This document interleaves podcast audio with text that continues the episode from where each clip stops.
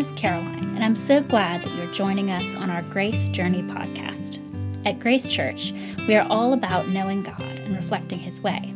I hope this sermon will do just that by feeding your mind with the knowledge of God and engaging your heart to live a life reflecting His grace and truth. So last week, I went out to um, the Black Hills of South Dakota, where Mount Rushmore is, and I ran a half marathon. If you don't know what a half marathon is, it's 13.1 miles. So when you hear that, your first question might be, why? it's a very normal question. It's uh, a very natural question to ask why anybody would run that far on purpose. And I'll show you. I brought it. I ran for this. It's called a finisher's medal, because I finished, all right? Um, and so it, it says uh, 2019 finisher, Mount Rushmore half marathon. Uh, I love medals, and so I run because I want to collect these. And I put them in a little box, uh, and I look at them and I think, I earned that. now, this particular race, the Mount Rushmore race, was actually the most challenging race I've ever run. The first 7.8 miles of this race were actually uphill, which was insane. Uh, now, it was myself and my daughter Aaliyah, who I uh, run with. Uh, actually, she runs ahead of me because she's faster. And then uh, my wife Marissa went as well. She was a, a, very faithful walker, so if you want to know what it's like to walk a half marathon, talk to Marissa. Uh, so um, at mile one, Aaliyah and I were still together, and she looked at me and she said, We've made a mistake. And it wasn't so much regret or remorse, but simply a matter of fact. This was a mistake because it was so challenging. Now, uh, by the time I got to the end, it had been a really great race. I finished quite strong. I had a good time for myself, so I felt very good about it. And as we're cooling down, Lee and I were cooling down. She got there about 10 minutes before I did. We were kind of just waiting nearby, and we were near the awards uh, set place where they kind of give out awards for people who ran this race uh, and actually finished first, second, or third. So I just want to read to you the times of the people who finished first, second, and third. The uh, first place winner, winner finisher was um, 23 years old. He ran 13.1 miles in 1 hour and 15 minutes, which means he ran at a 5 minute and 43 second pace uphill most of that race. That blew my mind.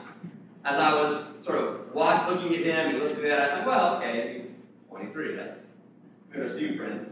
Uh, the second place uh, finisher, second place winner, uh, got up there and he ran the race in 1 hour and 26 minutes. So he finished a full 12 minutes behind the first guy. And he ran at a 6 minute and 37 mile pace. That is phenomenal, in my opinion. He's 35 years old. I was blown away. Wow, a 35 year old who could do that. The third place winner ran it in an hour and 32 minutes. He ran at a 7.05 pace. That's also incredible to me. I've never run a mile that fast my whole life, even with animals chasing me. Uh, and then they said, and this guy is 46 years old. I'm 46. I was crushed. Because I ran that race in 2 hours and 35 minutes at an 11 minute and 50 second pace. Okay, fine, yes, hooray. That's why I got the finisher medal alright? not the uh, actual winner medal of anything. I am slow, and I'm a lot slower than I thought I should be. I kind of thought that uh, folks my age would all be running about the same path, but apparently not. Apparently, I can be doing a lot better. Didn't know that. What struck me about this as I was watching these guys, listening to this guy, and is that age makes really all of us, maybe not as quickly as I thought, slow down. It's all goes slower as we get older. Eventually, we go slower and slower and slower, kind of like a watch that isn't wound up. And then one day, we're just done. One day it's over. It's universal. No one gets to avoid this story. Even that guy who ran at a 705 pace. Someday, maybe I'll be there. Someday, his watch will run down.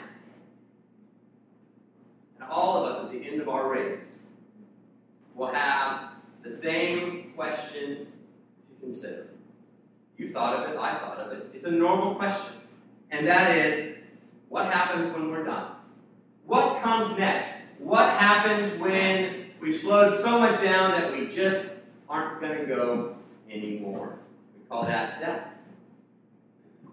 And then as you think about that moment, the natural thing is to think, well, what's after death? Death is just a moment. Death is just a thing. What comes next is a super important question. Now, here's the fact that I know about death, or at least about what comes next. Nobody knows. Nobody knows. None of us can give an eyewitness report about what happened. We haven't been there and then come back and tell told other people, here's what's happening to me, here's what's going to happen to you, and those people that you don't like, here's what's going to happen to them. You're going to love that man. No one can give that report except for this one guy. Maybe you've heard of him. His name is Jesus Christ. He died, was dead three days, and then came back. And he's the only one, in my opinion, who has credibility to speak about what actually comes after our death. After we've slowed so down that we no longer are alive, what does Jesus say about that? Well, to that exact question, we have our gospel reading today, Luke chapter 16. If you want to look along with me, I love that. It's in the bulletin. We have this story where Jesus talks, is talking to his disciples about what happens after we die. And he's assuring his followers that is, the people who are listening to him, the people who believe in him, they don't know that he's Messiah yet, but they know that he's a great teacher. And he's assuring them that at the end of, at the after your death, at the end of this life, you will end up in one place or another. You will either be in this place, heaven, he doesn't name it here, but it's this really great place, we'll talk about that in a second, or this place that he calls Hades, another word for hell.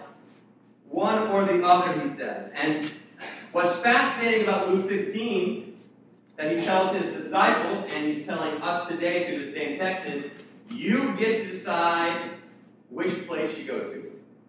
How about that? Not a bad deal. You get to decide where you end up. And he uses this illustration of two people who died to illustrate his point. Two characters. First, a rich man, and then a poor man who gets a name, Lazarus.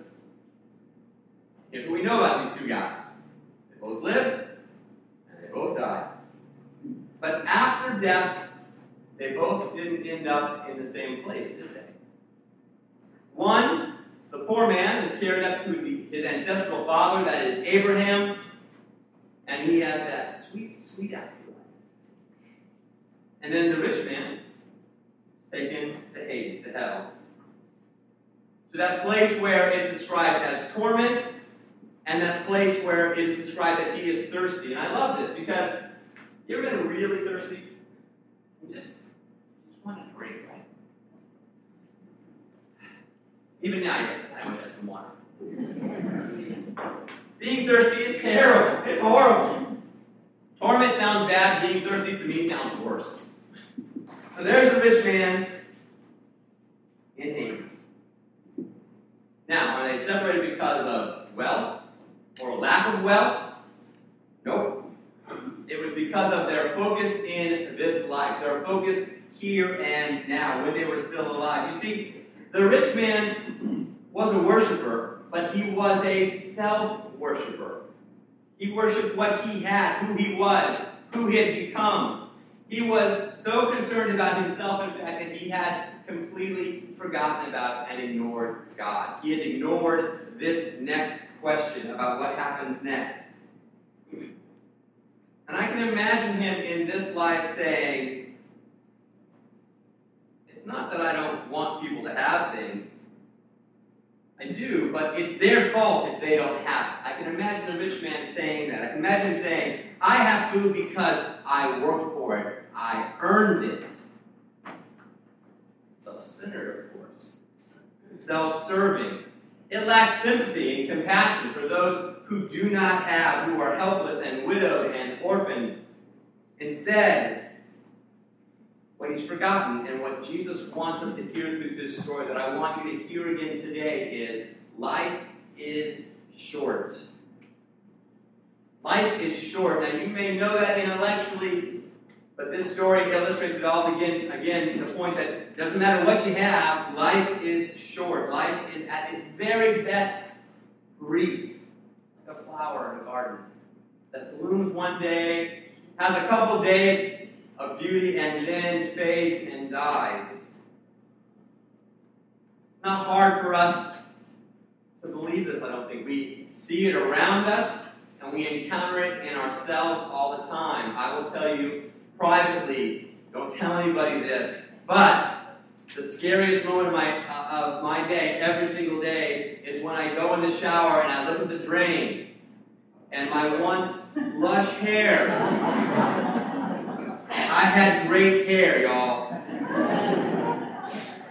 But I don't anymore, and I see it dying in front of me in the drain. And I don't know why. What did I do to it? What did I do to deserve that? Life is brief, and my hair is even shorter than that. The rich man, the rich man forgot it. Instead, he thinks that he had what he needed. Jesus tells us that he was concerned about what to wear to impress people, and he was concerned that other people saw what he ate. Sounds a whole lot like social media to me. He was a hard worker. He must have been smart. He must have been very clever. Jesus isn't condemning him for any of that. Instead, what he's missed, what he's forgotten about, what he's ignored is the God who gave him this life right now. Who gave him that intellect? Who gave him the grace to be born in those particular circumstances so that he had the ability to become wealthy? God did.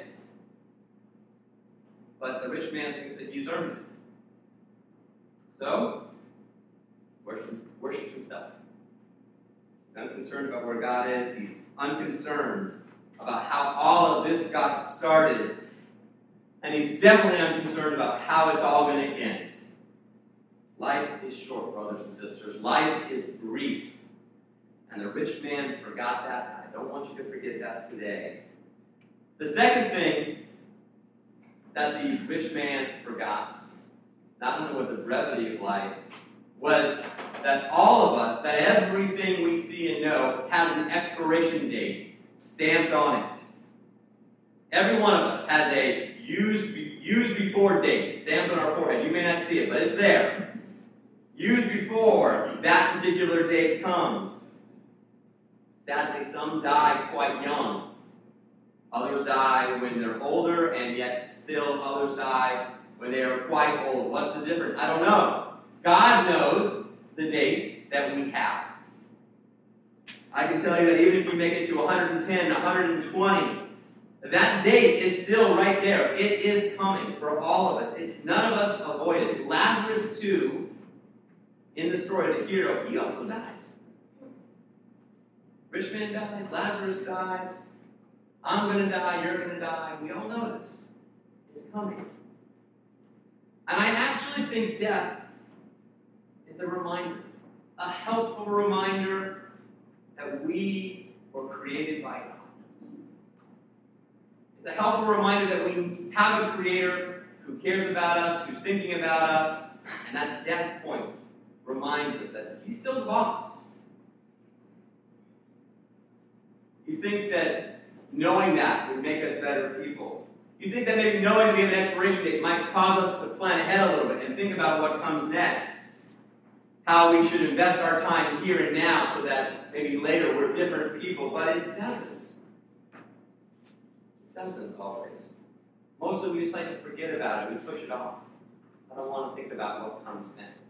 So let's talk just for a few seconds here about what it means to finish well. That is, if you're going to run this race in such a way that you're changed, or you have a different outcome in the afterlife, and you have a different outcome of what comes next, let's talk about running that race well now, finishing well, right here and now. Jesus teaches his disciples how to do that. And by extension, he teaches us. That the ultimate human transition, again, death, can end up in two places torment or relationship. Torment or relationship, that's what we see. The rich man is tormented.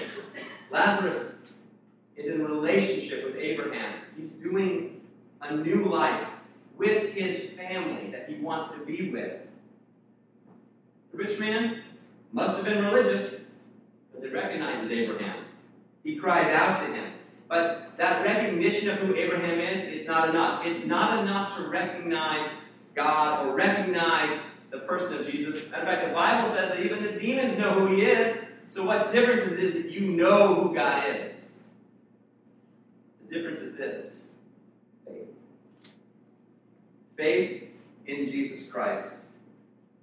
And this separation that we see, the chasm between these two men, that is the bridge that Jesus has made for us when we have a relationship with Him. We go from torment to life with Him, from torment, from thirst to relationship.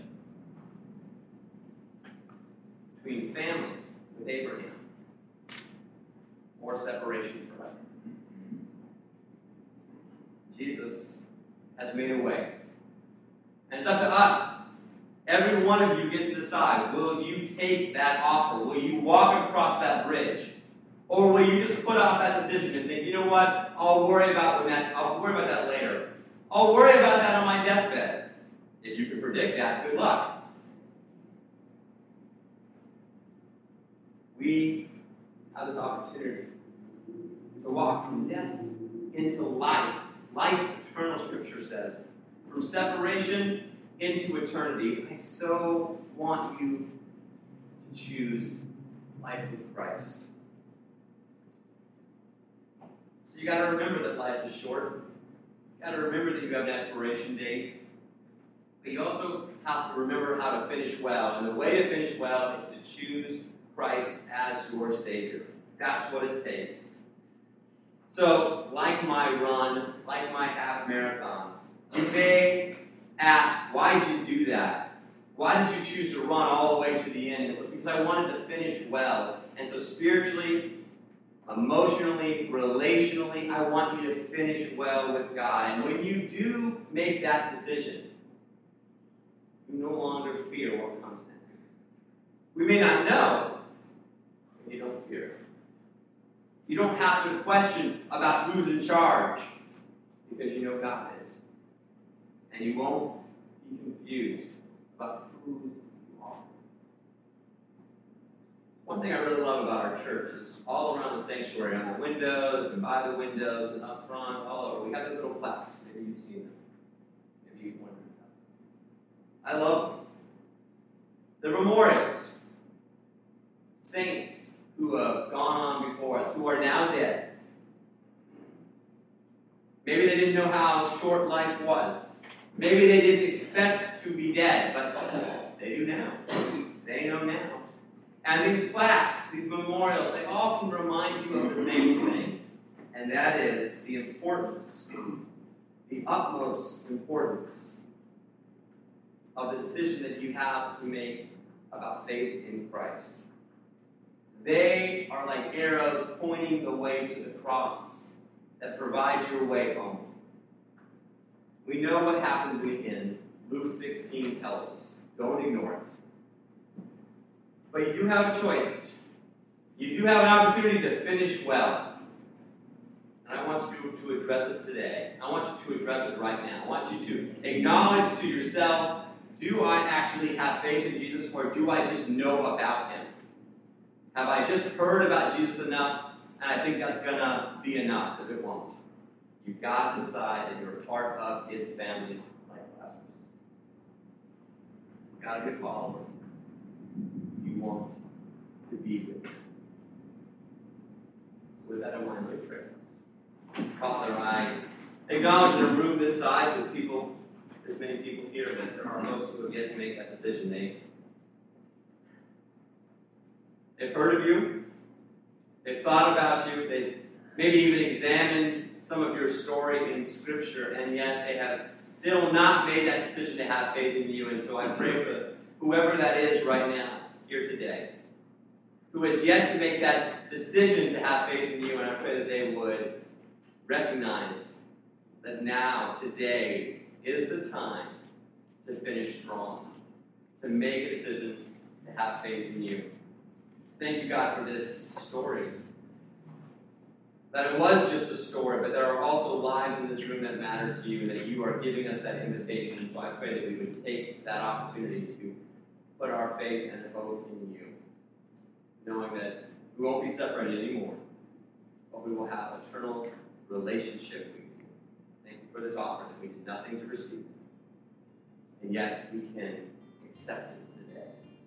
For those of us, God, who have accepted this offer, I pray that you would renew that hope in us and cause us to live with joy, not as people condemned, but as people who know eternity is pleasant. We ask this in your Son's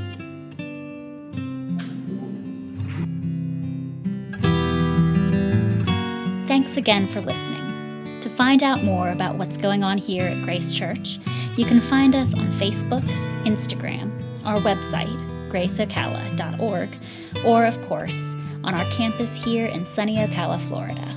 Go in peace.